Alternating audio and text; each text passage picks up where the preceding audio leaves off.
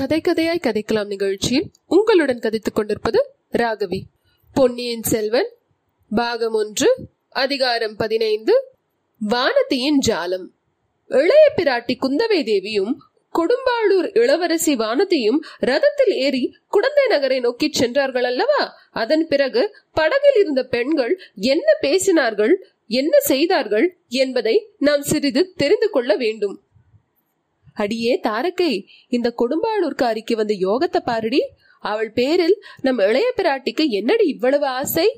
என்றாள் ஒருத்தி. ஆசையுமில்லை ஒன்றுமில்லையடி வாரிணி. நாலு மாதமாக அந்த பெண் ஒரு மாதிரி கிறுக்கு பிடித்தவள் போல் இருக்கிறாள். அடிக்கடி மயக்கம் போட்டு விழுந்து தொலைகிறாள்.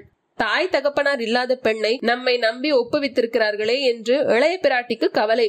அதனால்தான் வானத்திக்கு என்ன வந்துவிட்டது என்று கேட்க சோதிடரிடம் அழைத்து போயிருக்கிறார். ஏதாவது பேய் பிசாசுகளின் சேஷ்டையா இருக்கலாம் அல்லவா? அப்படி இருந்தால் மந்திரம் கிந்திரம் போட்டு ஓட்ட வேண்டும் அல்லவா? என்றாள் தாரகை. பேயும் இல்லை பிசாசும் இல்லையடி. இவளை வந்து எந்த பிசாசு பிடிக்க போகிறது? இவளே நூறு பிசாசை அடித்து ஓட்டி விடுவாளே என்றாள் வாரிணி. வானத்தி மயக்கம் போட்டு விழுவது கூட பாசாங்குதானடி. இப்படியெல்லாம் செய்தால் மெதுவாக இளவரசரை தன் வலையில் போட்டுக் கொண்டு விடலாம் என்பது அவளுடைய எண்ணம். என்றாள் இன்னொருத்தி. நிரவத்தி சொல்லுவது சரி அது மட்டுமா? அன்றைக்கு இளவரசர் புறப்படும் போது கையில் இருந்த தீபத்தட்டை கீழே போட்டாளே அது கூட அவர் கவனிக்க வேண்டும் என்பதற்காக செய்த காரியம்தான்.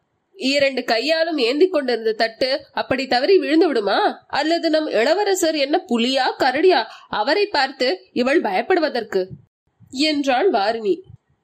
உடனே மூச்சை போட்டு விழுந்து விட்டதாக பாசாங்கு செய்தாளே அதற்கு எவ்வளவு கெட்டிக்காரத்தனம் வேண்டும்? என்றாள் நிரவதி.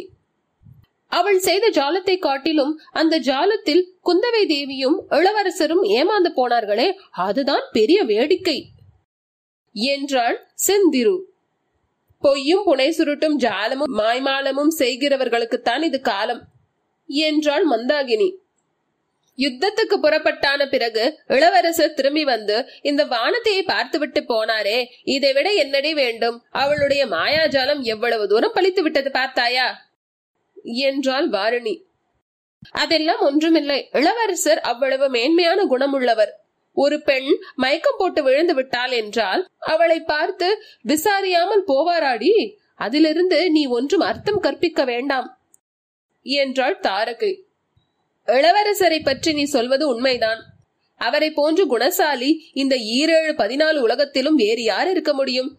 கதைகளிலும் காவியங்களிலும் கூட கிடைக்காது. ஆனால் நான் சொல்கிறது வேறு. இவள் இந்த வானத்தி மயக்கம் போட்டு விழுந்தாளே அது என்ன மயக்கம் தெரியுமா? அதை கேட்க சோதிடரிடமே போயிருக்க வேண்டியதில்லை. என்னை கேட்டிருந்தால் நானே சொல்லியிருப்பேன் என்றாள் வாரிணி. அது என்ன மயக்கமடி? எங்களுக்குத்தான் சொல்லேன். என்றாள் செந்திரு. வாரணி செந்திருவின் காதோடு ஏதோ சொன்னாள். என்னடி ரகசியம் சொன்னால் எங்களுக்கு தெரியக்கூடாதா? என்று நிரவதி கேட்டாள். அது சாதாரணமான மயக்கம் இல்லையாம் மையல் மயக்கமாம் என்றாள் செந்துரு. உடனே எல்லோரும் கலகலவென்று சிரித்தார்கள். அதை கேட்டுவிட்டு நதிக்கரை மரங்களில் இருந்த பறவைகள் சடசடவென்று ரக்கை அடித்துக் கொண்டு பறந்து சென்றன.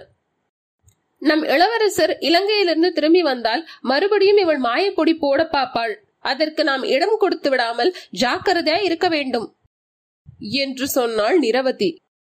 இளவரசர் திரும்பி வருவதற்குள் இந்த வானதி பைத்தியம் பிடித்து பிதற்ற ஆரம்பித்து விட்டால் என் பெயரை தாடகை என்று மாற்றி வைத்துக் கொள்கிறேன். என்றாள் தாரகை. அது கிடக்கட்டுமடி. இளைய பிராட்டி சொல்லிவிட்டு போன காரியத்தை அவர் வருவதற்குள் செய்து வைக்க வேண்டாமா? வாங்களடி. என்றாள் மந்தாகினி. பிறகு அப்பெண்களில் இருவர் படகின் அடியில் ஏற்கனவே சிறிது பெயர்ந்திருந்த ஒரு பலகையை பெயர்த்து எடுத்தார்கள்.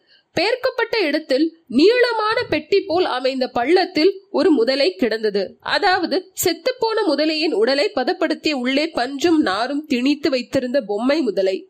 அதை எடுத்து வெளியில் வைத்துக் கொண்டார்கள். படகை சிறிது தூரம் செலுத்திக் கொண்டு சென்று நதிக்கரை ஓரத்தில் பெரிய பெரிய வேர்கள் விட்டு வளர்ந்திருந்த ஒரு பெருமரத்தின் அருகில் வந்தார்கள்.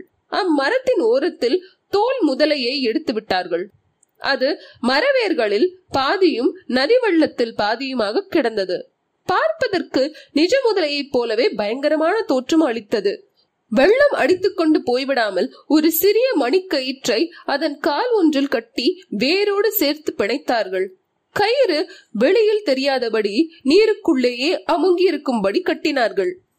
ஏனடி மந்தாகினி எதற்கடி இந்த பொம்மை முதலையை இப்படி மரத்தடியில் கட்டி வைக்க சொல்லி இருக்கிறார்கள் இளைய பிராட்டி? என்று தாரகை கேட்டாள். உனக்கு தெரியாதா? வானதி மிக்க பயங்கொள்ளியா இருக்கிறாள் அல்லவா அவளுடைய பயத்தை போக்கி தைரியசாலி ஆக்குவதற்காகத்தான் என்றாள் மந்தாகினி. எல்லாவற்றையும் சேர்த்து பார்த்தால் வானதியை இளவரசருக்கு கல்யாணம் பண்ணி வைக்க வேண்டும் என்றே குந்தவை தேவி உத்தேசித்திருக்கிறார் போலிருக்கிறது. என்றாள் நிரவதி. அப்படி ஏதாவது பேச்சு வந்தால் நான் இந்த வானத்திக்கு விஷத்தை கொடுத்து கொன்று விடுகிறேன். பார்த்து கொண்டிரு. என்றாள் பொறாமைக்காரியான வாரிணி. நீ இப்படியெல்லாம் எரிச்சல் அடைவதற்கு காரணமே இல்லை. மானிய கேடத்து இரட்டை மண்டல சக்கரவர்த்தியும் வேங்கி நாட்டின் மன்னரும் கலங்கி தேசத்து ராஜாவும் வடக்கே வெகு தூரத்தில் உள்ள கண்ணோச்சி சக்கரவர்த்தியும் கூட இளவரசருக்கு பெண் கொடுக்க காத்திருக்கிறார்களாம். அப்படி இருக்க அந்த குடும்பாளூர் வானத்தியை யாரடி லட்சியம் செய்ய போகிறார்கள்? என்றாள் மந்தாகினி. நீ சொல்லுகிறபடி அந்த அரசர்கள் காத்திருக்கலாமடி. ஆனால் நம் இளவரசருடைய விருப்பமல்லவா முக்கியம்? இளவரசர் நான் எப்போதாவது கல்யாணம் செய்து கொண்டால் தமிழகத்து பெண்ணை தான் மணந்து கொள்வேன் என்று சொல்லிக் கொண்டிருக்கிறாராம். உங்களுக்கெல்லாம் இது தெரியாதா? என்றாள் செந்திரு. அப்படியானால் மிகவும் நல்லதாய் போயிற்று. நாம் எல்லோரும் சேர்ந்து தனித்தனியே நம் கைவரிசை காட்ட வேண்டியதுதானே? இந்த வானத்தியால் முடிக்கிற காரியம் நம்மால் முடியாது போய்விடுமா? அவளிடம் உள்ள மாயப்பொடி நம்மிடமும் இல்லையா என்ன? என்றாள் தாரகை. இப்படியெல்லாம் இந்த பெண்கள் யோசிப்பதற்கு ஆதாரமான நிகழ்ச்சி என்னவென்பதை நேயர்களுக்கு இப்போது தெரிவிக்க விரும்புகிறோம். இத்துடன் அதிகாரம் பதினைந்து முற்றிற்று. இந்த பாட்காஸ்ட் உங்களுக்கு பிடித்திருந்தால் W W W dot Facebook dot com கதை கதையை கதைக்கலாம் என்ற ஃபேஸ்புக் பக்கத்திற்கு லைக் செய்யவும். தங்களது மேலாந்த கருத்துக்களை அந்த ஃபேஸ்புக் பக்கத்தில் மெசேஜாக அனுப்பலாம். மேலும் கதை கதையாய் கதைக்கலாம் அட் ஜிமெயில் டாட் காம் என்ற அஞ்சலகத்திற்கு உங்கள் கருத்துக்களை மேலாகவும் அனுப்பலாம். இந்த நிகழ்ச்சியை நீங்கள் ஆப்பிள் ஐடியூன் ஸ்டோரில் கேட்பதாக இருந்தால் ரிவ்யூ செய்து ரேட்டிங் தரவும். அதேபோல் ஸ்பாட்டிஃபை மூலம் கேட்பதாக இருந்தால் ஃபாலோ செய்து லைக் செய்வோம் கூகுள் பாட்காஸ்ட் மூலம் கேட்பதாக இருந்தால் தயவு செய்து சப்ஸ்கிரைப் செய்யவும். நன்றி.